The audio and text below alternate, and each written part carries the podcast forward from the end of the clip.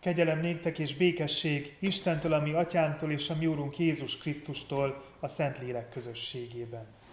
Amen. A mi segítségünk legyen Istentől, aki Atya, Fiú, Szentlélek, teljes szent háromság, egy örök, igaz Isten. Amen. Helyünket elfoglalva dicsérjük Isten a 296. énekünk első három szakaszával. A 296. énekünk első szakasza így kezdődik, amint vagyok sok bűn alatt. thank you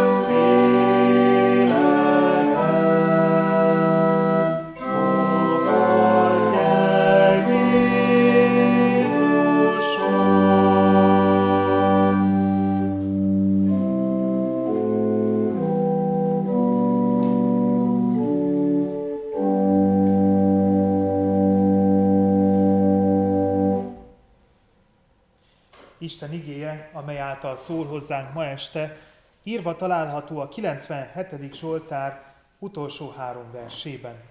A 97. Zsoltár 10., 11. és 12. verséből olvasom Isten igéjét, hallgassuk meg a helyünkön maradva figyelemmel és alázatos szívvel. Ti, akik szeretitek az Urat, gyűlöljétek a gonoszt. Megőrzi ő kegyeseinek lelkét, megszabadítja őket a gonoszok kezéből. Világosság támad föl az igazra, és öröm a tiszta szívűekre. Örüljetek ti igazak az Úrban, és áldjátok szent emlékezetét. Örüljetek ti igazak az Úrban, és áldjátok szent emlékezetét.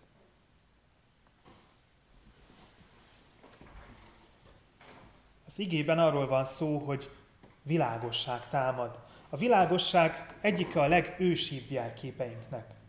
Bármilyen kultúrán is nevelkedik az ember, a világosság olyasmi, aminek a fényen, mint fizikai jelenségen túl is van jelentősége. A régi idők vallásaiban a fény forrása, a világosság forrása a napisten volt. Úgy az ókori egyiptomi kultúrában, mint az aszték kultúrában. Az asztékoknál annyira jelentős volt ez az istenség, hogy minden nap egy embert feláldoztak azért, hogy nehogy eljöjjön az a reggel, amikor nem kell fel a nap a horizonton. Sok vallás tanításában fény meg sötétség harcával találkozunk. A hinduk számára többek között azt jelképezi, amikor lámpást gyújtanak, hogy a világosság győz a sötétség felett a jó legyőzi a rosszat. Számunkra a zsidókhoz hasonlóan a világosság, a lámpás, vagy akár a gyertya, amelyet meggyújtunk, olyasmi, ami Isten jelenlétére emlékeztet. A zsidók, amikor meggyújtják a menórát, a hétágú gyertyatartót, amiről szombaton is szó volt a fényképes bemutatóban, akkor úgy erősen átérzik azt, hogy Isten jelen van közöttük. Az adventi koszorúnak a gyertyái is emlékeztetnek erre, hogy Isten közöttünk van. És emellett mindegyik szál gyertya a hagyományaink szerint külön jelentőséggel bír. Az első a hit, a második a remény, a harmadik az öröm, a negyedik pedig a szeretet gyertyája. A felolvasott Zsoltár részletben a világosság, amiről szó van, olyasmi, ami Isten jelenlétére utal. Azt írja a Zsoltáros, hogy az igazra világosság támad fel. Aki arra törekszik, hogy igazan éljen, Isten igéje szerint járjon, az megtapasztalja Isten jelenlétét az életében. Ezzel párhuzamosan pedig arról ír, hogy a tiszta szívűekre öröm vár. Ha ezt a két mondatot összekapcsoljuk, már pedig össze lehet kapcsolni azon az alapon, hogy a tiszta szívű az, aki igazan él, akkor ez az ige arra is rámutat, hogy Isten jelenléte a világosság, öröm a hívő ember számára. Ez az öröm akkor válik majd teljessé, amikor az örökké valóságban a legteljesebb mértékben átélhetjük azt, hogy Isten közöttünk van. De ennek az előszelét már a földi élet során érezhetjük, akkor, ha az igazságra törekszünk. Azt is mondhatnánk, hogy az Isten jelenléte miatt érzett öröm egyre csak fokozódik a bennünk levő igazságnak a mértéke szerint. Persze ez azzal is jár, hogy az elején, amíg még kevésbé ismerjük Istent, amíg az ember nem mélyül el igazán a Biblia tanításaiban, gyakran nem értékeli eléggé azt a keveset, amit Isten az ő jelenléte öröméből megsejtett vele. Sokan meg is torpannak emiatt a Jézussal járt úton. Úgy érzik, hogy ez az út csak nehézségekkel jár, és szenvedést tartogat a keresztény ember számára. Nyilván vannak rajta nehézségek is. Mint tudjuk, hogy a keresztény életnek megvannak a maga nehézségei is. Nem csak örömteli pillanatokból áll Jézus követése. De egy idő után megértjük azt, hogy ezen az úton az öröm a meghatározó. Ezért is buzdít a Zsoltár utolsó verse arra, hogy igazakként örüljünk, és áldjuk Isten emlékezetét. Idézzük fel azt a sok jót, amit tett velünk, azt a sok jót, amit tett értünk, és örvendjünk ezeknek az emlékeknek, amelyek mind azt erősítik bennünk, hogy Isten nem hagyja magára az övéit, sem örömben, sem pedig bánatban vagy szomorúságban. Pálapostól is erre bátorítja a Filippi beli gyülekezetet. Örüljetek az Úrban, a ti szelíd lelkűségetek legyen ismert minden ember előtt. Az Úr közel. Itt a szelíd lelkűségről olvasunk, a Zsoltárban pedig tiszta szívűekről van szó. A kettő jelentése nagyon hasonlít, de csak hasonlít. Mert vannak olyan tiszta szívű emberek is, akikre nem igazán mondanánk azt, hogy szelídek. De attól még olyanok, akik örvendeni tudnak Isten jelenlétének, szeretik az Urat. Végül az ige elmond valami nagyon fontosat arról, hogy az Isten szeretőknek hogyan kell viszonyulniuk a gonoszhoz. Első olvasásra úgy tűnik, hogy itt az ige világosan elválasztja egymástól a jó embereket, meg a gonosz embereket. A jóknak pedig kötelességük gyűlölni mindent és mindenkit, aki a gonoszság szférájához tartozik. De az az igazság, hogy a világot nem lehet ennyire világosan kétfelé választani. Hiszen a földi életünk során valamilyen mértékben mindannyiunkban lakik gonoszság. Amikor arra kér a Zsoltár író, hogy Isten szeretőként gyűlöljük a gonoszt, ebben az is benne van, hogy önmagunkban is gyűlölnünk kell azt. A bennünk levő gonoszságot is gyűlölnünk kell. A hívő ember meghasonlik önmagával, és szívből gyűlöli a maga gonoszságát. Ugyanakkor el kell határoznunk magunkat arra, hogy igyekszünk a bennünk lakó gonosz tőlünk telhetően minél inkább visszaszorítani. Manapság a hozzáértők, az ember belső világát jól ismerő emberek leginkább arra szoktak biztatni bennünket, hogy ne folytsunk el magukban dolgokat, hanem inkább szabadon éljük meg az érzéseinket. Az elfolytás valóban rossz dolog, nem csak lelki, de még testi betegséget is okozhat az emberben. Nem is erre kéri az Istenben hívőket az ige. A gyűlölet eleve egy olyan érzés, ami előbb vagy utóbb megtalálja a helyét a felszínre. Az ige arra kér, hogy gyűlöljük a gonoszt. Magunkban, de magunkon kívül is. Világosan szegüljünk szembe vele, ne kerülgessük a forrókását, hanem küzdjünk ellene. A gonoszságot nem lehet legyőzni úgy, hogy tagadjuk, eltusoljuk, eltakarjuk. Ha másban van, akkor világosan ki kell fejezzük, hogy szeretnénk, ha nem lenne ott, ha pedig bennünk van, akkor őszintén, szembenézve önmagunkkal meg kell küzdenünk vele. Talán kézenfekvőbb, egyszerűbb az, ha ezt a gonoszsággal való szembehelyezkedést mégis először magunkon gyakoroljuk. És addig, ha nem muszáj, nem támadjuk ki a másban található gonoszságot, amíg önmagunkban nem győztük le. Jó az, ha Jézus szavain szerint járunk el, és csak akkor kezdjük el piszkálni más szemében a szálkát, ha a miénkben már nincs ott a gerenda.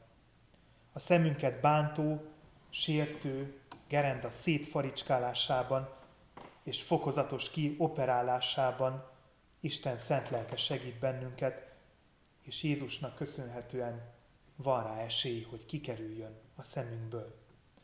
És ha már végeztünk önmagunk tisztogatásával, akkor készek leszünk jóval nagyobb tapasztalattal és alázattal segíteni embertársainkon is. Anélkül, hogy a segítségünk bántó vagy megalázó lenne. Furcsán szól, de ha sikerül megtisztulnunk, akkor segíteni tudunk gyűlölni. Gyűlölni a gonoszt. És bízunk abban, hogy Isten közben megőrzi a lelkünket. Sokakkal megtörtént már, hogy szembeszálltak a gonoszsággal, és ez legyőzte őket. Sikerült lelkeket menteniük, de csak önmaguk kárhozata árán. Jézus megmutatta azt, hogy az ember képes legyőzni a gonoszt, de ahhoz kristálytiszta kell legyen a szív.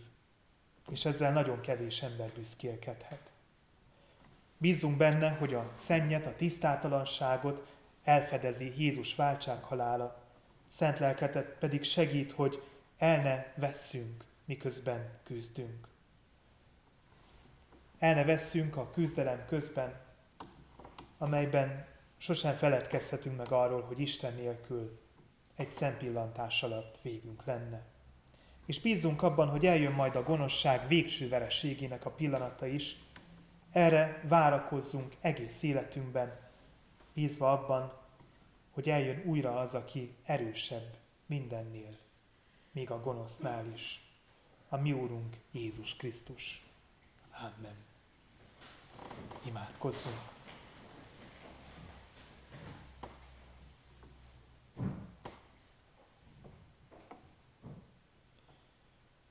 Menje Istenünk, köszönjük neked, hogy igéddel világosságot teremtesz az életünkben. És ebben a világosságban elsősorban megláthatjuk a saját magunk hibáit, fogyatékosságait. Istenünk, amikor világosság támad az életünkben, ad, hogy felébredjen szívünkben az alázat, a bűnbánat is. Meglássuk a saját fogyatkozásainkat, és törekedjünk arra, hogy a szemünkből valahogy kiszedjük a, a gerendát. Menje édesatyánk, segíts, hogy dolgozzunk az életünknek a lelki oldalán is. Törekedjünk arra, hogy tiszta szívűbbek legyünk, ahogy az igében is szó van erről. És törekedjünk arra, hogy egyre kevésbé kapjon teret az életünkben a gonoszság. Istenünk, taníts minket gyűlölni, megvetni, félretenni és ellehetetleníteni a gonoszt. Add, hogy felismerjük és küzdjünk ellene. És tudjuk, hogy szent lelked segítségével sikerül részleges győzelmeket alatnunk. Kegyelmedből történhet ez meg, hogy Jézust elküldted, és ő megmutatta, hogy hogyan küzdhetünk, azért, hogy tisztábbak, igazabbak legyünk. Istenünk segíts tisztaságra, igaz lelkűségre törekedni, hálából.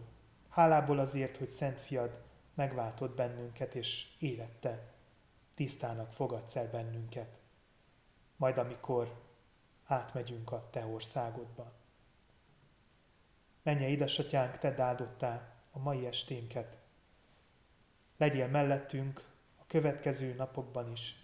Legyél mellettünk mindig, amikor szükségünk van a Te támogatásodra, erődre, és add, hogy holnap is a Te jelenlétedben együtt legyünk, együtt imádkozzunk és együtt készüljünk a vasárnapi ünnepi Isten tiszteletre. Amen. Bizalommal tárjuk fel szívünket Isten előtt.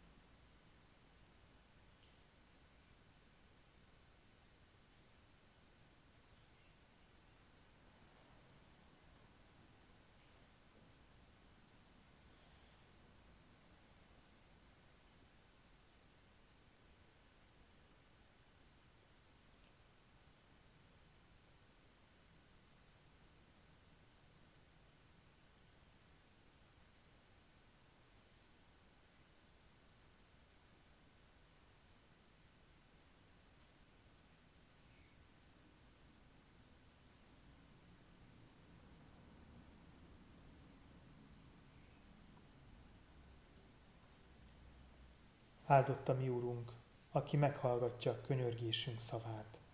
Amen. Mi atyánk, aki a mennyekben vagy, szenteltessék meg a te neved. Jöjjön el a te országod, legyen meg a te akaratod, amint a mennyben, úgy a földön is. Mindennapi kenyerünket add meg nékünk ma, és bocsáss meg védkeinket, miképpen mi is megbocsátunk az ellenünk védkezőknek. És ne vigy minket kísértésbe, de szabadíts meg a gonosztól, mert tiéd az ország, a hatalom és a dicsőség mindörökké. Amen.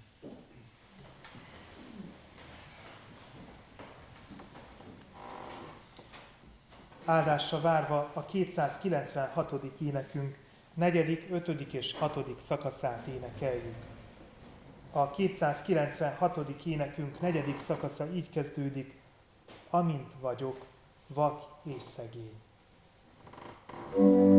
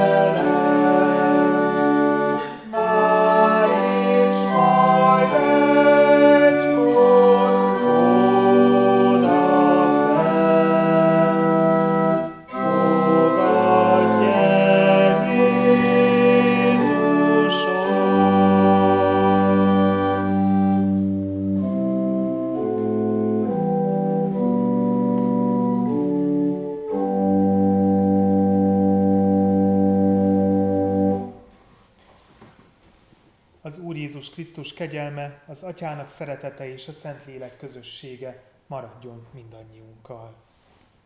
Amen.